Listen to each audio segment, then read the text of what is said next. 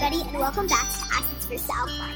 We're going to be talking about what happens when you put vinegar, a type of acid, together with baking soda.